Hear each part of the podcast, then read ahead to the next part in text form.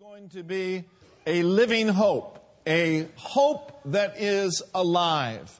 The Apostle Paul prayed for the church at Ephesus, and he prayed that the God of our Lord Jesus Christ, the Father of glory, that he would give unto you the spirit of wisdom and revelation in the knowledge of him.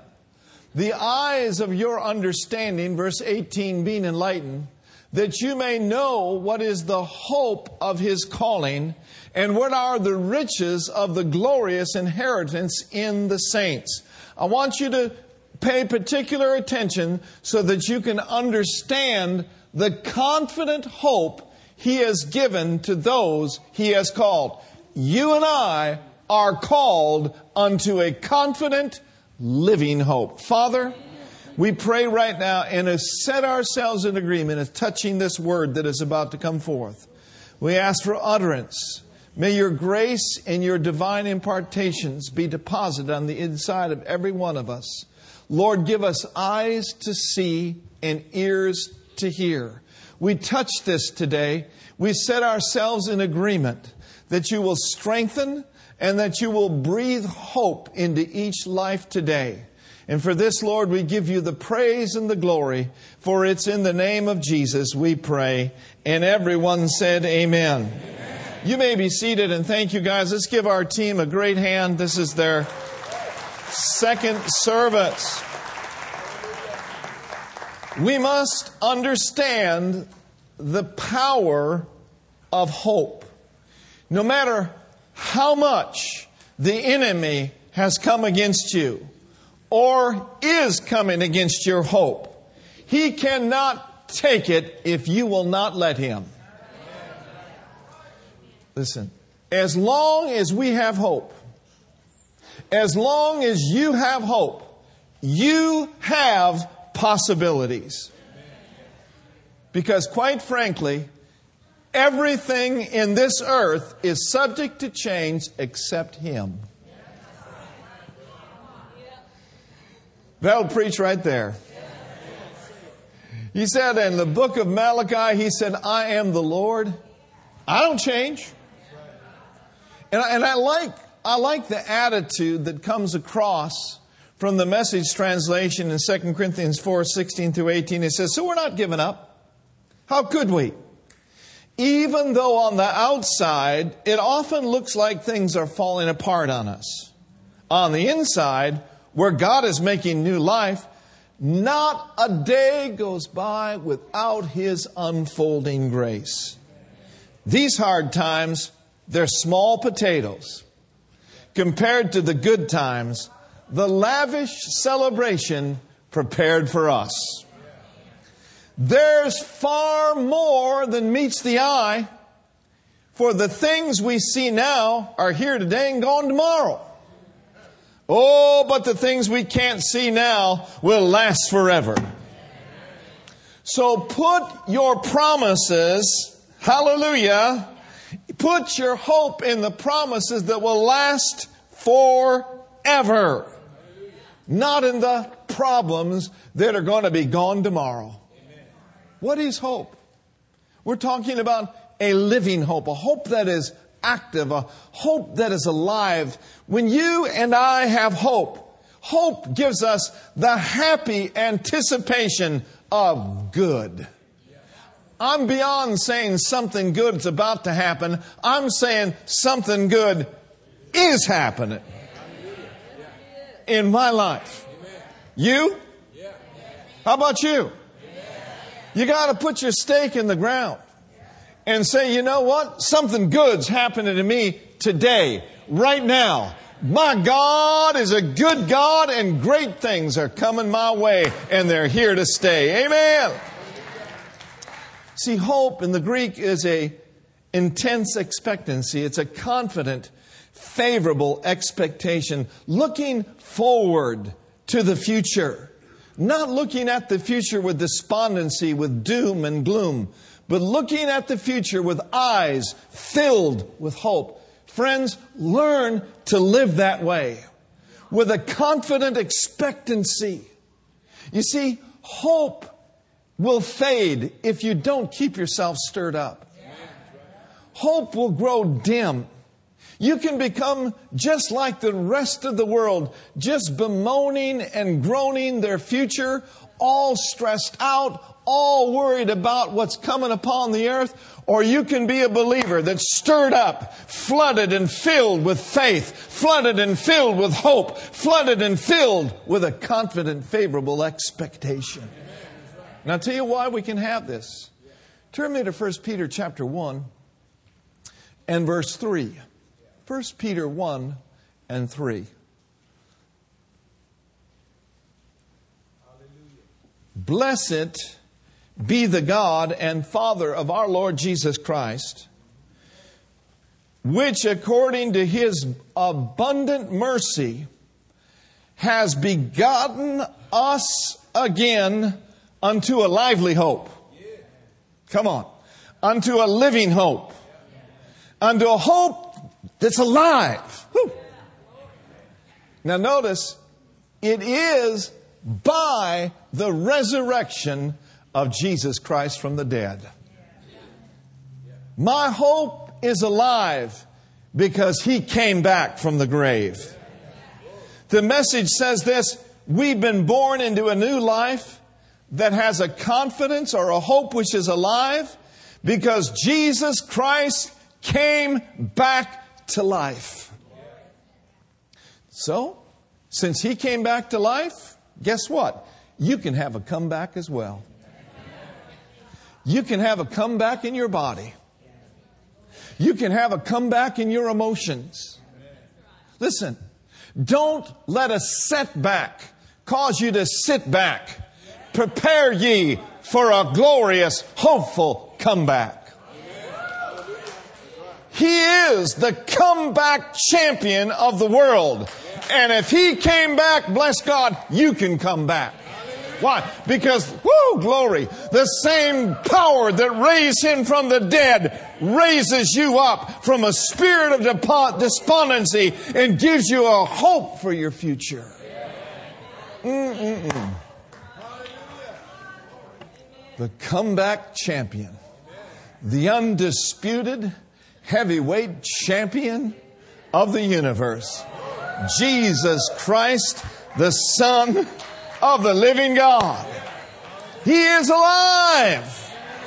I want to shout it from the housetops this Easter season. He is alive. He is alive. Death couldn't hold him down. The grave couldn't hold him back. He came back for you. He came back for me. And I am not about to insult him by saying, Well, I just don't know whether I can pay my bills. Well, I just don't know whether I can make it physically. I don't know whether I can stay married to my wife. Are you kidding me? I've got 35 years of glorious marital bliss. Are you kidding me? I don't know whether I can do this or do that. No, success comes in cans. I can, because of the resurrection from the dead, do all things through Christ, which strengthens me. Now we're going to be challenged in life. There's going to be difficulties. That's why the Bible says endure hardness as a good soldier of Jesus Christ. Endure hardness. Hard times are going to come. But the grace of God and having a hope that will not fade, but having a hope that is alive will help you endure the difficult times. Faced some difficulties last week, but I've seen the God of hope turn things around in 10 minutes. 10 minutes, he turned something around. That's because we serve a faithful God. Now, David, a man after God's own heart, he experienced difficulties. And for a period of time, he had a sad face. He had a sour attitude. And I'd be lying to you today if I told you I hadn't been in that case before in my life. You know, I've been sour and I've been sweet, and sweet is better. I've been happy and I've been bummed out, I discovered this. It's a whole lot better to be happy. See, some of you are standing on God's word. You're between the amen and the here, here it is. I don't know how long you're going to have to wait. I'm not God. Don't ask me. But I do know one thing. While you're waiting, you might as well do it with joy. You might just as well do it with a smile on your face because you're going to wait. Yes, you are. You're going to wait. Let's look at Psalm 42. Psalm 42. So in verse 1 in the Amplified, he says, Why are you cast down, O my inner self, or O my soul? And why should you moan over me and dis- be disquieted within me? David says, I'm going to hope in God.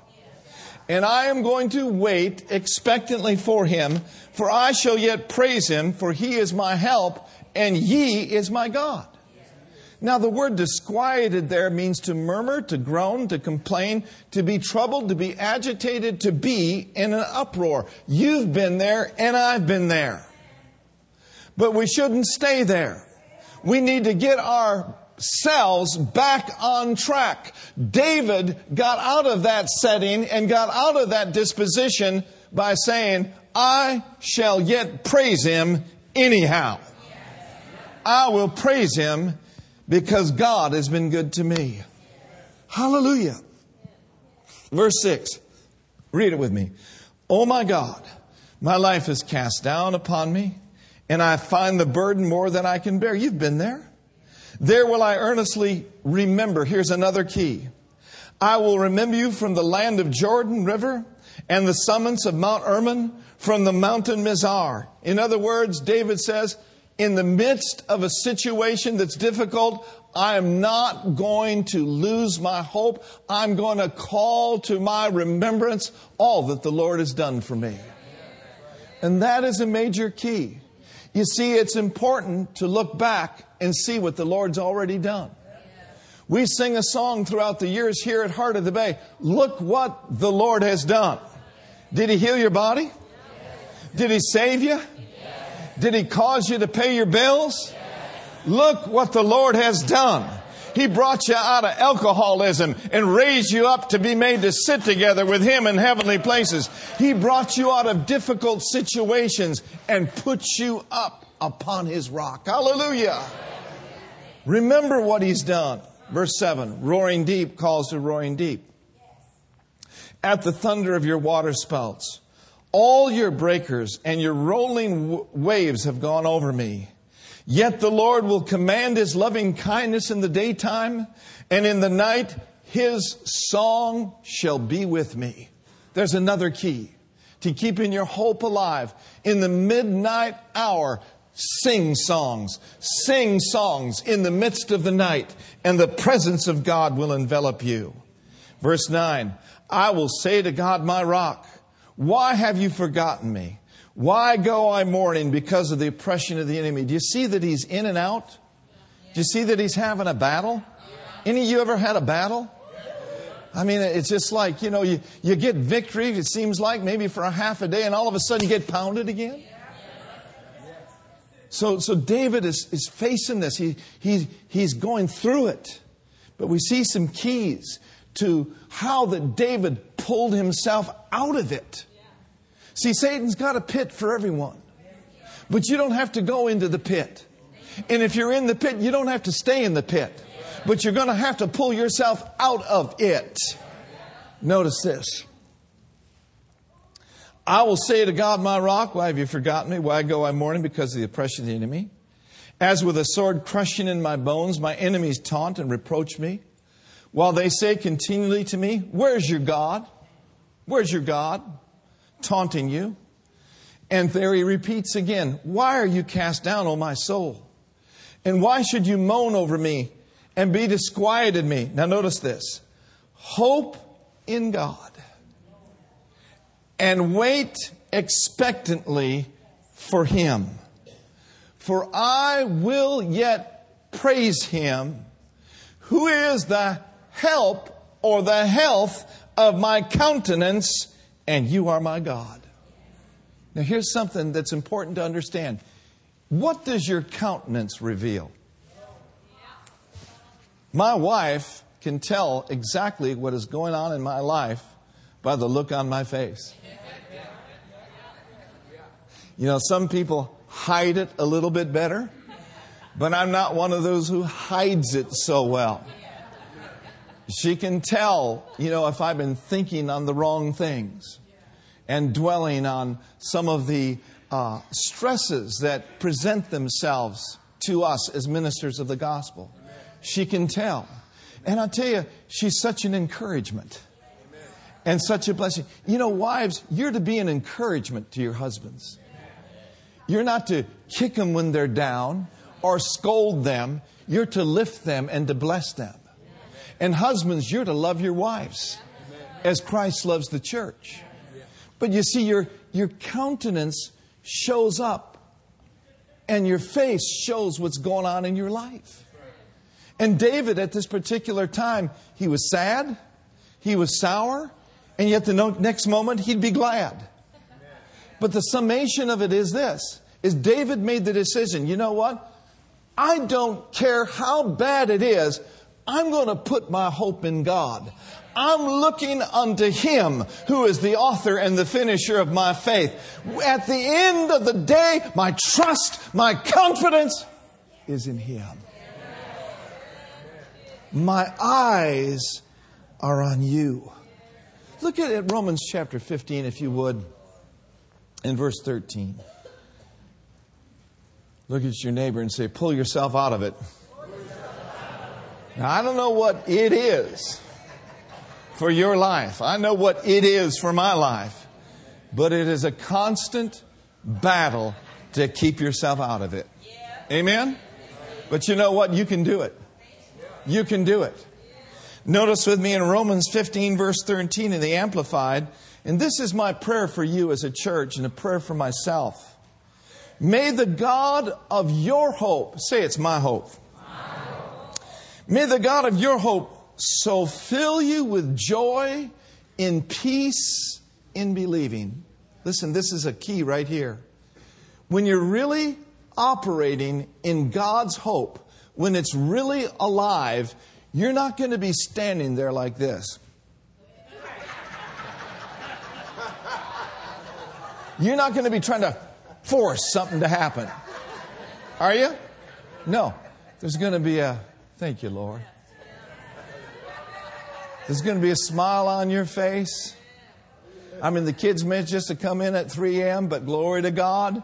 You're believing God. You're resting in the Lord. And you know what else is a sign that you're in hope and that your hope is alive? There's a peace.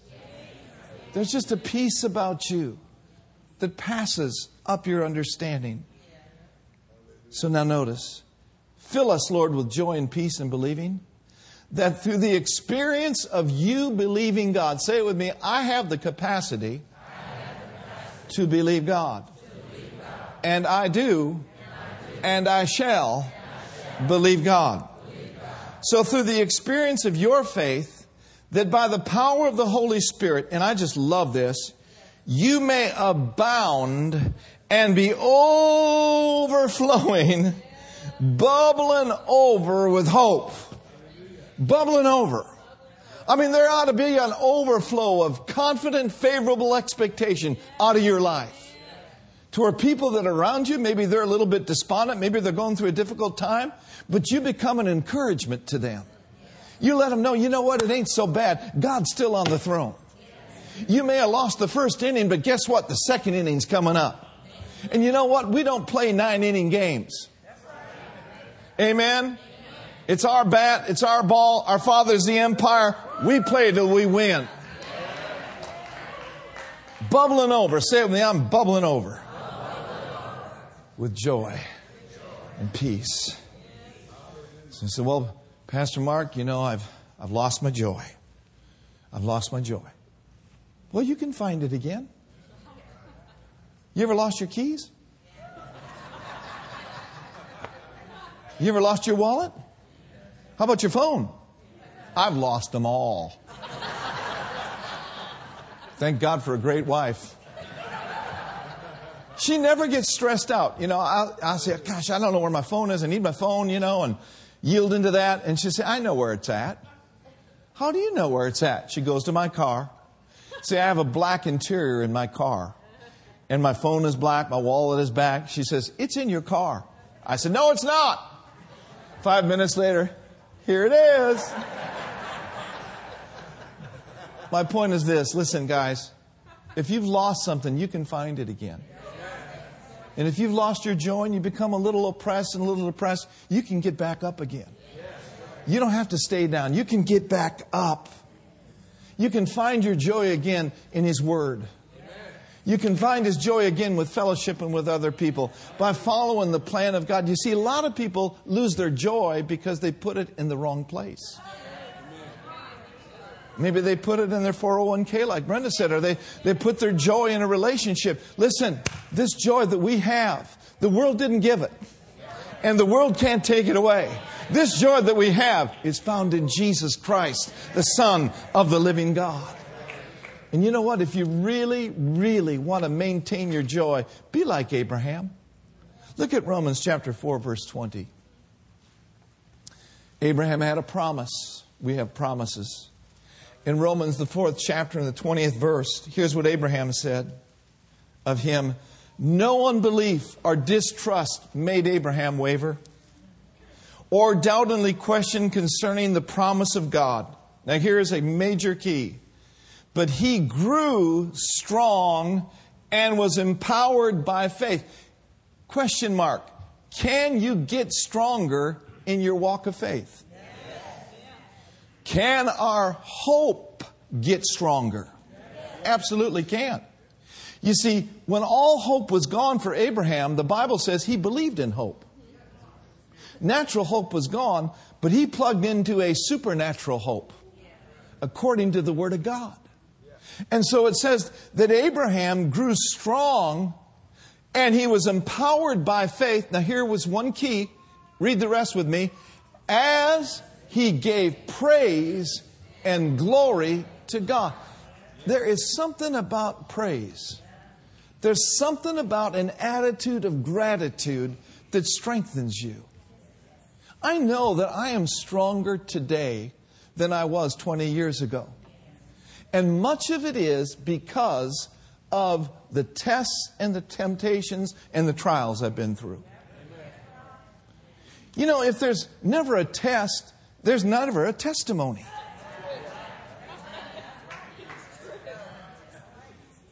Now, you can go through a test and fail it, like I did in high school a few times. You can go through a test and fail it, but shh, mark it down. You're going to take that test again.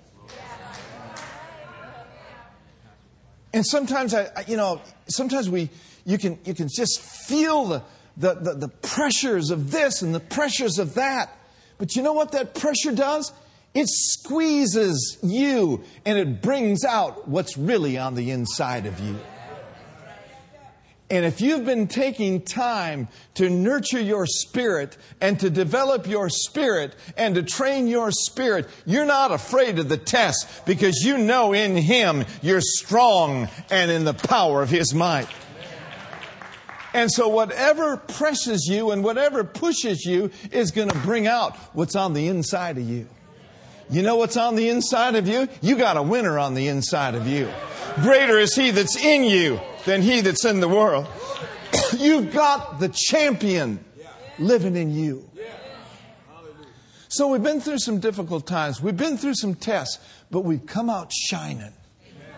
Why is that? Because of the goodness of Almighty God. Say with me, I'm a praiser, and I'm growing stronger in Him.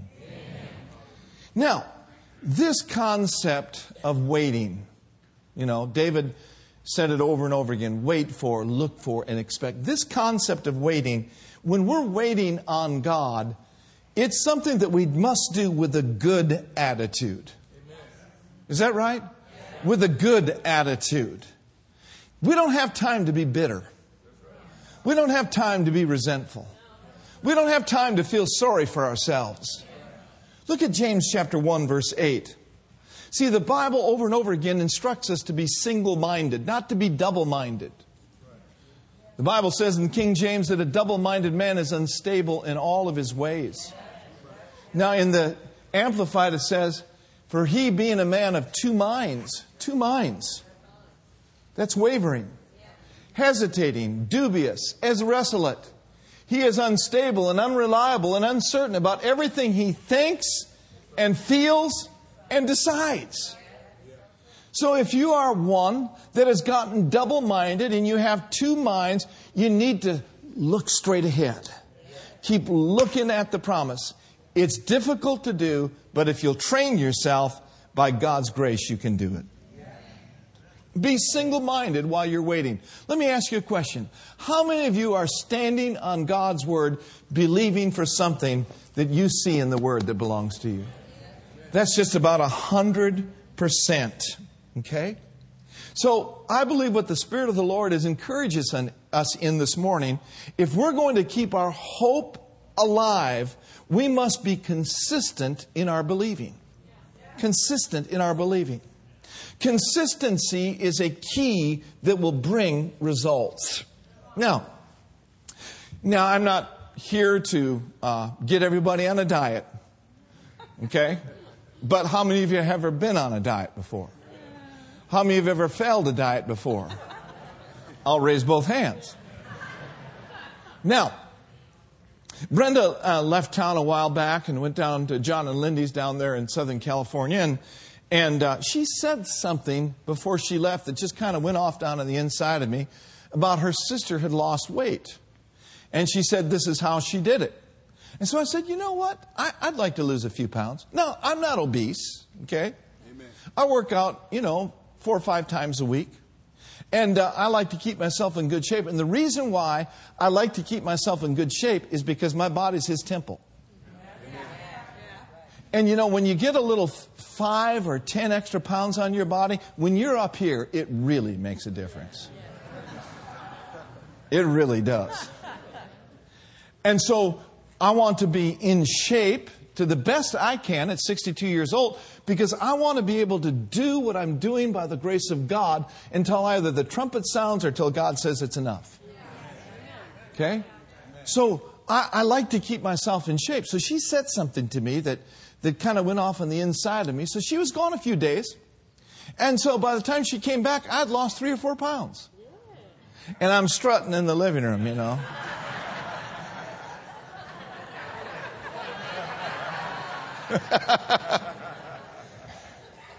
and uh, I was real proud of it. That went on for about three days. You can burn six, seven hundred calories off in a workout, and if you eat 5,000, you ain't going to lose nothing. See, so that's been my battle in the area of diet, a lack of consistency, okay? Well, Brenda went on some little program, and she's not big. I mean, she's, she's beautiful gal, but, you know, she wanted to lose a few pounds. So she went on this little program, and I'm telling you what, she's been consistent with it. And every time she weighs in, she'll come home on Thursday morning and say, I lost another pound. And I'm saying, well, good for you. but, but consistency. Consistency. If, how many of you want to be debt free? The rest of you don't? Okay. All right. You want to be debt free, right? okay. Well, you're never going to get there if you keep using your charge card. Because you know what? That comes due every month. And if you're not able to pay off what you've charged, then you're going to go further in debt. And the further in debt you go, the more interest builds up and the more of a roller coaster it becomes. So I know people that are debt free, but they didn't get there by just all of a sudden waking up warm one morning and say, ha, voila, I'm debt free. No, they disciplined themselves. And they were consistent in that. And they did the things that you do to get debt free. So consistency is where the power is. Now, in your believing, in your waiting, in your expecting, you can't afford to have a sour attitude one day and a good attitude the next day. It's like in your relationship. How many of you know that relationship repair happens as you work on it. You know, when you say I do, and then you start treating your wife not like Christ treats the church, guess what? Your marriage is going downhill. If you do not work on your relationships, whether you've been married 35 years like Brenda and I have, or whether you've been married 35 minutes, if you do not work at it, you will begin to experience debt in your marriage. There will be a deficit. Are you listening to me? Willard Harley, years ago, wrote a book called His Needs and Her Needs. This is a Christian psychologist. And one of the things that he used as an illustration in that book was is that we all in a sense in relationships we have a love bank. Your marriage has a love bank. And in your love bank you can make deposits. I'll guarantee you when I go shopping with Brenda and buy her jewelry, it's a big deposit. when I hold her hand in the mall and I put my loving arms around her, it's a major deposit. You see, you need to learn the love language of your wife and then do it. Any marriage, a friendship, it can't just be all take. Friendships have got to be give and give. And so consistency is where the power lies. If I consistently love my wife like Christ loves the church, and if she reverences me like she does and is supposed to, and respects me and admires me and reveres me, and, and all those things, whoo, man, We've got some holy fireworks happening in the house. Now, I don't drink wine and I don't drink beer, and I'm using this just for an illustration. How do you impress a woman? Wine her, dine her, call her. Uh, hug her, support her, hold her, surprise her, compliment her, smile at her, listen to her, cry with her, romance her, believe her, cuddle with her, shop with her, give her jewelry, buy her flowers hold her hand, write love letters in the sand to her. Go to the end of the earth and come back again for her. Is that true, ladies? Now, wives, here's how you impress your husband. This is a little graphic. Show up naked and bring some food.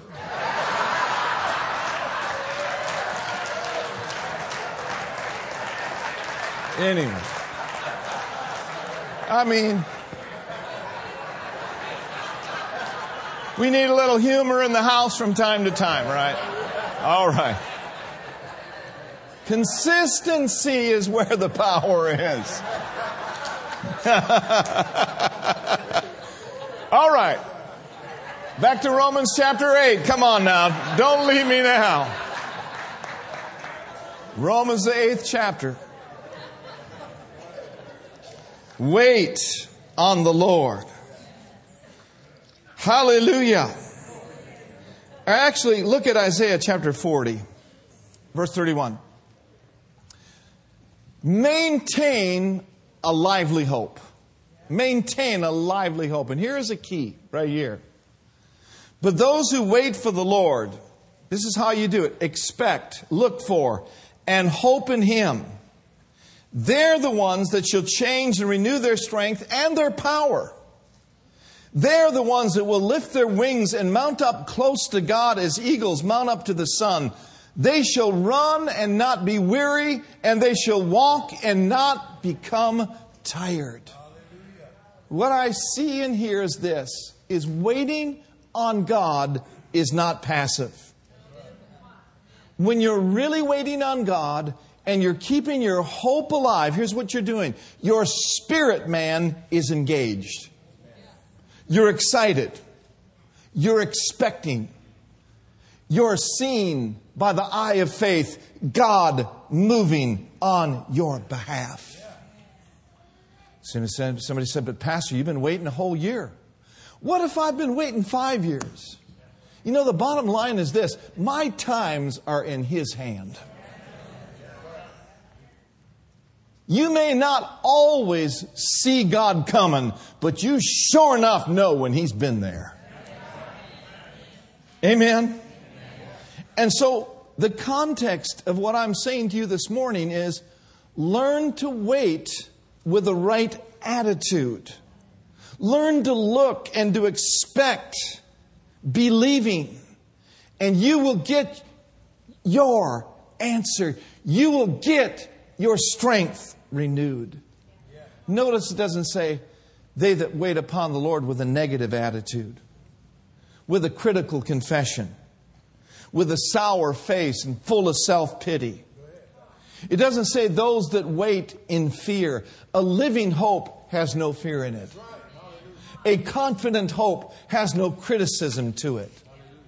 A living hope is a hope that's filled with expectancy for God to move and God to act. The question I have for you this morning is this How have you been waiting? How have you been waiting? And if you've been waiting the wrong way, guess what? You can change the way you've been waiting. You can change the way you've been waiting. How many of you ever been out to a, or, taking your wife out or a good friend out to a real good meal? You know what I'm saying? I mean a good meal. Like House of Prime Rib, good meal. House of Prime Rib is where the 49ers offensive line eats their prime rib, and it's where Pastor Mark eats at least twice a year. It's almost time to go so I can talk about food. You don't go to a buffet line, the buffet line comes to you. And they open up this huge thing and they start carving your meat just the way you want it. And then they pour a little gravy on your, you know what I'm saying, on the mashed potatoes. No. It's worth the wait. Now, there's been times where we've gone there and we haven't had a reservation. And, uh, you know, they'll get you a table if you're patient enough to wait. But if I go to a nice restaurant without a reservation and I start applying the pressure on the maitre d' and start acting like I'm all that, don't you know who you're going to be serving? I'm the bishop by the bay.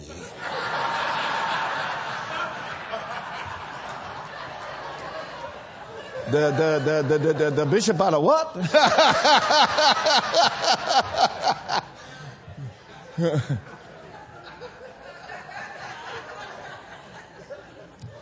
and go to the airport with a haughty attitude. They're running late. They can't help it sometimes. I mean, who do you really think you are? You're not better than anybody. You're a child of God. But if I apply pressure to the maitre d' and start acting like I'm all that, say, we've been waiting here 10 minutes.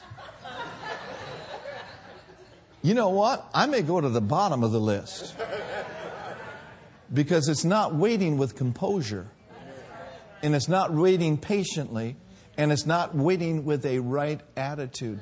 Nobody wants to be around a person with a wrong spirit.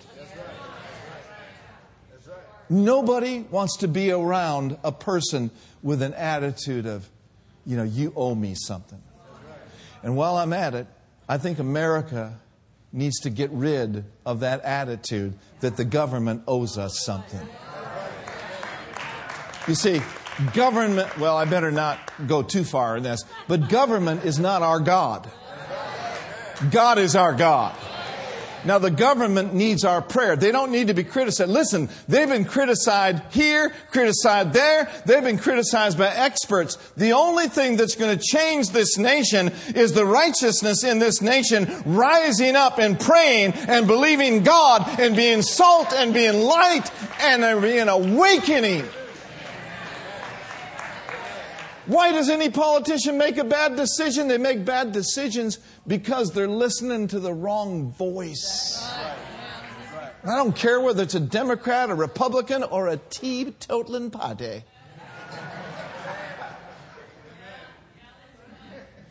We are to honor the king. Whether you voted for him or not, you are to honor him. You don't have to agree with everything him says or him does, but you honor the office. I'm not going to badmouth my nation. I'm not going to badmouth the economy. I'm not going to badmouth the low, low employment rate. What I am going to do, I'm going to God mouth. I'm going to pray in the Holy Ghost. I'm going to believe God for the goodness of God to show up in the land that I live.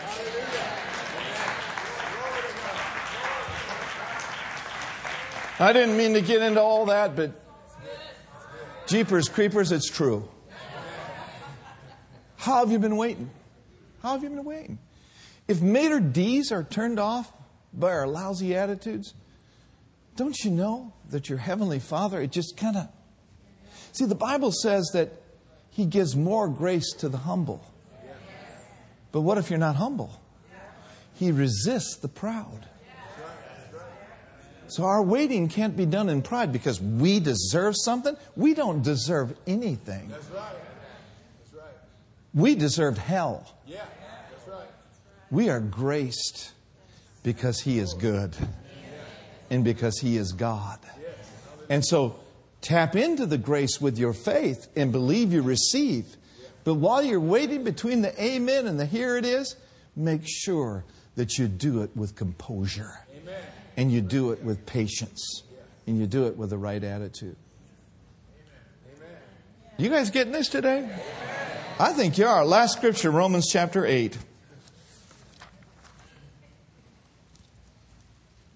Romans, the eighth chapter. This is so vital. And, and uh, this theme here that we're going to be working on next Sunday and then Easter Sunday is a living hope. Alive, alive, alive, alive forevermore. That's what my hope is. Now, I'll be honest with you. I've been times where I've felt despondent. You? You know, looking at this and looking at that. That's why we are to have a single mind.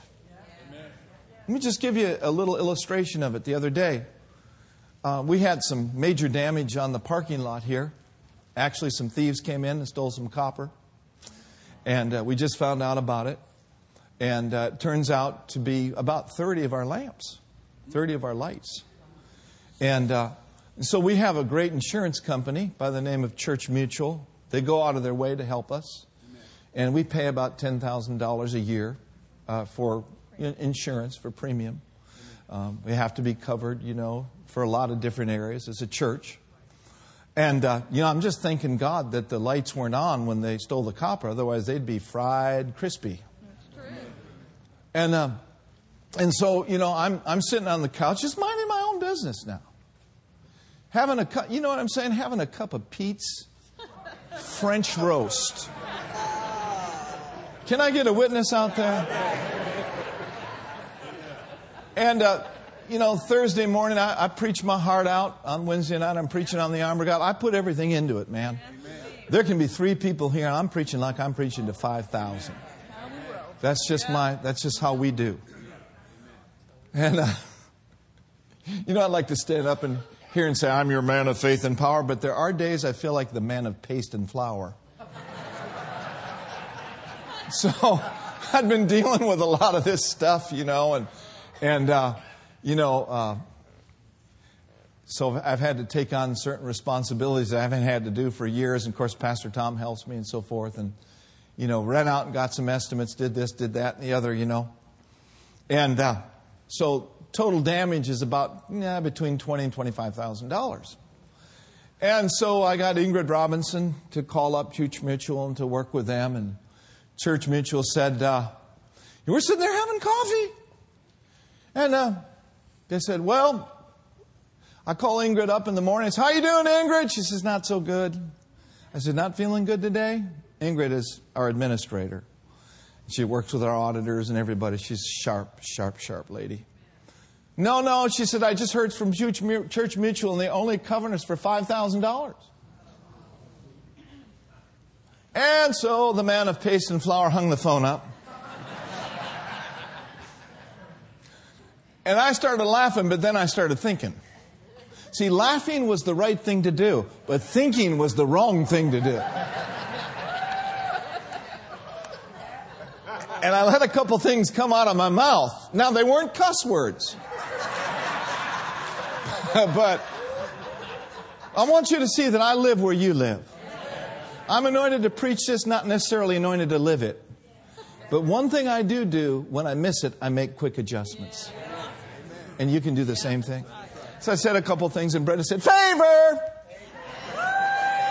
She had Starbucks. It might have been a little stronger than mine. and she, she says, No, we're not going there. I said, Yeah, we're not, yeah, amen.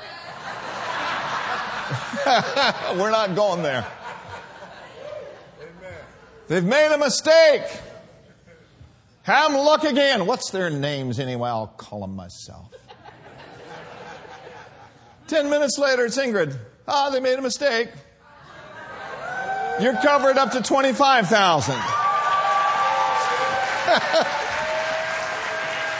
so, hallelujah. So, when one is tempted to be a little down, the other's up. When she's tempted to be a little down, I'm up. And we balance each other out right. Now listen, adjustments are so important in this because it's, it's, it's so subtle and it's so easy to get off course. Now, I don't know how many people are here this morning, but I would say this that all of us would probably love to go on a tour of Israel together, right? So let's just say, for illustration's sake, that this afternoon at 5 p.m., we're flying out of SO, SFO uh, to what's the city in Israel we flew into? Tel Aviv. Tel Aviv. And we're going up there together as a church, and Pastor Tom's going to take us on a tour and teach us about all the ins and outs of Israel. Our tour guide. And we're going to eat falafels. We're going to have a big time. Falafels, yeah, yeah, yeah. Okay? But, you know, the pilot gets on and he's a little fuzzy. And he says, "You know what I'm going to do? I'm just going to put it on autopilot today. I, I don't. I need to. You know, I need to relax." So he thinks he puts it on the right settings, but he's about this far off. And instead of ending up in what's that city, Tel Aviv, we end up in Iran. Well, I ain't going to Iran unless the Lord leads me to go to Iran. All right? But just a little, little bit off course, you can end up in the wrong destination. Our faith instruments need to be tweaked daily. Because sometimes we get a little off, get it back. We look at circumstances looking unto Jesus. And the more that we can develop in this, the stronger we will get in it the more our hope will be alive and the more composure that you and I will have to live a victorious life. In Romans chapter 8, 24 and 25, I know I'm preaching good today by the grace of God. In Romans chapter 8, verse 24 and 25, it says, For in this hope we are saved. Aren't you glad you're saved? But hope, the object of which is seen, is not hope. For how can one hope for what he already sees? But if we hope for what is still unseen, how many of you are hoping for the unseen yet? But if we hope for what is still unseen by us, now notice, we wait for it with patience and what? There's that word, composure. What is composure? Composure simply means that our emotions are under control we are composed. I have made the decision that in my little life, until Jesus comes back for me or I get raptured, in my life, that feelings do not control me, but I will control my feelings. There's a lot that I haven't seen out here yet, but as long as I can see it in here, my hope is intact and my hope is alive. And it's the same thing with you.